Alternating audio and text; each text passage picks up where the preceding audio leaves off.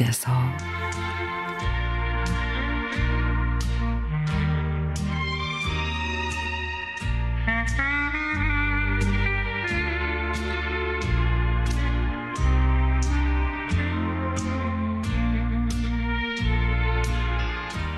우리 엄마는 이남 사녀 중에 맏딸인데 어린 시절 동생들을 대신해 집안일을 도맡아면서 초등학교도 졸업하지 못했습니다.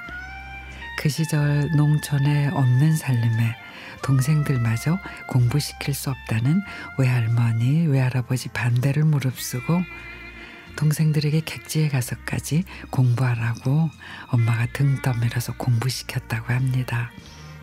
훗날 이모들은 무사히 고등학교까지 마치고 가정을 꾸려서 경제적으로도 넉넉하게 살고 있습니다. 어머니는 젊은 시절 아버지와 사별하고 우리 삼남매 키우느라 고생을 많이 하셨습니다. 이모들은 어린 시절 어머니에 대한 보답으로 물심양면으로 우리에게 보탬을 주고 있습니다.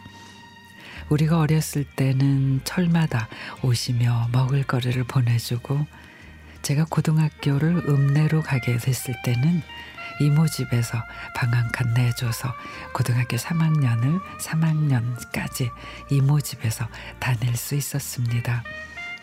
30년 전에 시골집을 정리하고 읍내에 우리 집을 사게 됐을 때 이모들이 집안 살림도 다 마련을 해줬습니다. 큰 이모는 냉장고, 작은 이모는 세탁기, 막내 이모는 텔레비전과 비디오, 외삼촌들은 장롱과 화장대 등 가전제품을 구색 맞춰 사다 주셨죠. 이모들 덕분에 우리 삼남매 결혼해서 가정을 이루고 잘 살고 있습니다.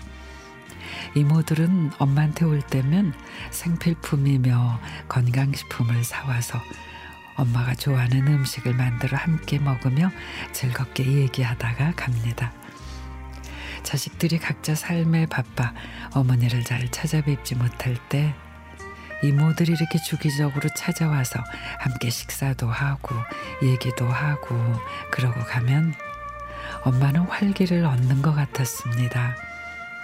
며칠 전에 엄마한테 안부 전화를 하니 아유 날이 더워서 기력이 떨어졌는데 이모가 사다 준 흑염수 진액 먹고 아주 기운이 난다 그러십니다.